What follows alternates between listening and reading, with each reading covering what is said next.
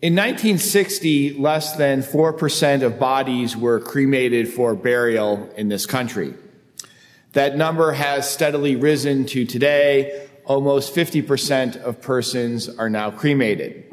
There are a number of interrelated reasons for this, but it's a troubling trend.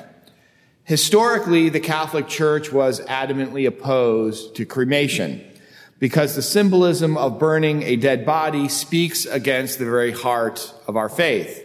As Christians, we await the resurrection of the body. This is the hope that our faith aims towards. Now, it's true, of course, that even when a person's body is buried rather than cremated, that the body begins to depose fairly quickly, depending on the type of casket and the environmental conditions. In most cases, the body will be reduced to dust in a few decades. And usually at that point, it's really indistinguishable from cremated remains. But that's not the point. Obviously, the resurrection in which our souls are reunited with our bodies is a work of God. Indeed, even Saint Paul says that we will inherit glorified bodies, which may look somewhat different from what we have now. Yet it's a fact that our souls were meant for bodies. We as human beings are this composite of spirit and matter. That demands that we honor our bodies, even in death. Burning something is a sign that we no longer have any use for it. Indeed, the Church herself burns liturgical objects, such as altar cloths or priestly vestments, that are no longer usable. It's a sign that something can no longer be used to perform its function, and thus serves no continuing purpose, even if in its lifetime it was a blessed object.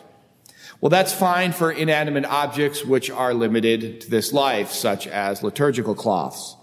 But as baptized believers, we ourselves are consecrated to God with and through our bodies. We are created to have bodies, but also we are created to have eternal life. Thus, the burial of the body is a sign of that hope. Now, some might say, who cares about the body as long as my soul goes to heaven?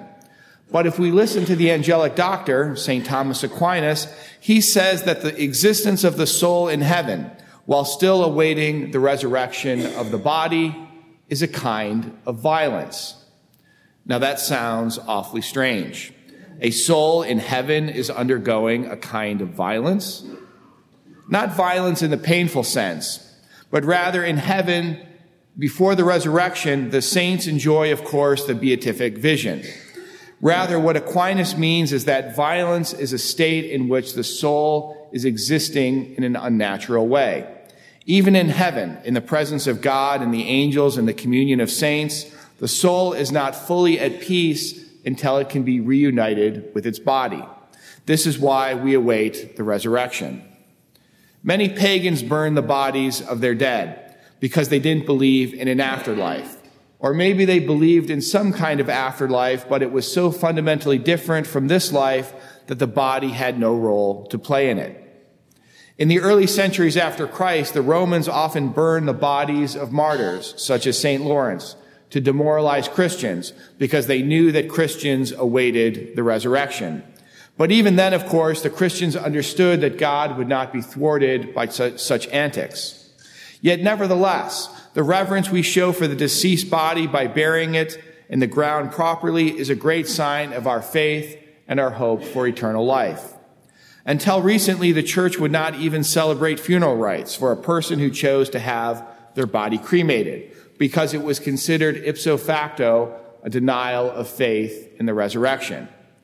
In nineteen sixty-three, that was changed so that a Catholic funeral could be performed for a cremated body, so long as the cremation was not chosen specifically as a denial of the resurrection, and so long as the intention of the person's family was to properly bury or intern the ashes, not to scatter them or keep them in a profane place, such as above their fireplace.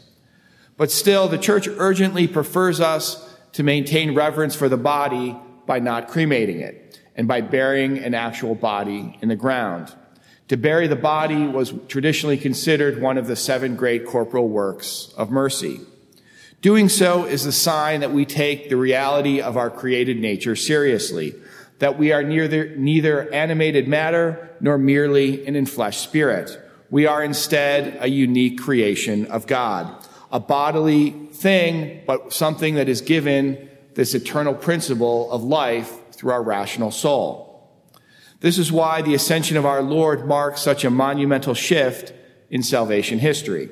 As the author of the letter to the Hebrews says, Christ did not enter into a sanctuary made from human hands, a copy of the true one, but heaven itself, that he might now appear on our behalf before God. The body that we have is not a throwaway thing. Christ himself did not shed his earthly body on the way to heaven.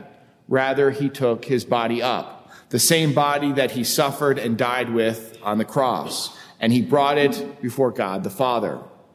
The one true and everlasting sacrifice now sits at the right hand of the Father, where it stands as a bridge between God and man that we call the New Covenant, the overcoming of the reign of sin that has marked humankind since the fall. It's why Our Lady would later follow in her bodily assumption into heaven, because Christ was the flesh of her flesh. Christ had once lived within her. So, of course, it is only fitting that Mary, too, would be received bodily into heaven as a sign of the grace that she received in her life, of course, but also as a sign to us, a sign to us that we, too, become one with Christ, which we do every time we receive the Eucharist worthily. And so eternal life awaits us too. Eternal life not as a spirit floating about in the ether, but as the concrete person that we are, yet in a glorified state. How appropriate then that we celebrate the Ascension today on the same day that we celebrate mothers. The vocation of motherhood echoes the words of Christ. This is my body given for you. Every mother experiences the profound reality, that profound reality in giving birth to a son or daughter. Love is not a sentiment or an idea or a theory. It's the concrete application and the giving of our physical selves, our time, our energy, our bodily functions for the good of another. Christ showed that on the cross. Mothers show it to us every day as they give the good of themselves for the sake of their children. All of us, in whatever state of life, see that as the model of committed love. It's why the mother-child relationship was the starting point of Christ's incarnation. That's why the ascension of Christ and the resurrection of our bodies that we all await should make sense to us. They are not nice little fairy tales that we tell ourselves to make ourselves feel better about the fact that eventually we're all going to die. Rather, it is a clarion call for conversion in this life, not just for the sake of the hope of the resurrection itself, but rather as a call to the way that we live here and now. Because this body bears the marks of everything done or received in this life. That's why Saint James said, "Be doers of the word and not hearers only. Otherwise, you are deluding yourself." Because our bodies themselves are eternal. What we do here and now is eternal, whether for good or for ill. Thus, Saint James gives us this example. If a brother or sister has nothing to wear and has no food for the day, and one of you says to them, "Go in peace, keep warm, and eat well," but you do not give them the necessities of the body, what good is it? Of course, it is no good, because that person's totally ignoring the reality of that other person, their physical needs. The bodily needs are not some kind of afterthought. God didn't make us, didn't make a mistake in creating us the way he did. Only one thing needs to be shed for us to enter into the kingdom of heaven that Christ will inaugurate at his second coming, and that's sin and the effects of sin that we have inherited in our bodies, such as disease and infirmity. Our bodily nature is intrinsic to who we are. It was intrinsic to Christ and to his mother Mary. Thus, they've shown the way by ascending to the body, the Father, in both body and spirit. While we ourselves do not expect to ascend to the Father directly at the end of our lives, our burial is a sign that we expect, if we have kept the faith, to be remade into glorious but still physical selves, capable of giving glory to God forever and ever. In the name of the Father, and of the Son, and of the Holy Spirit.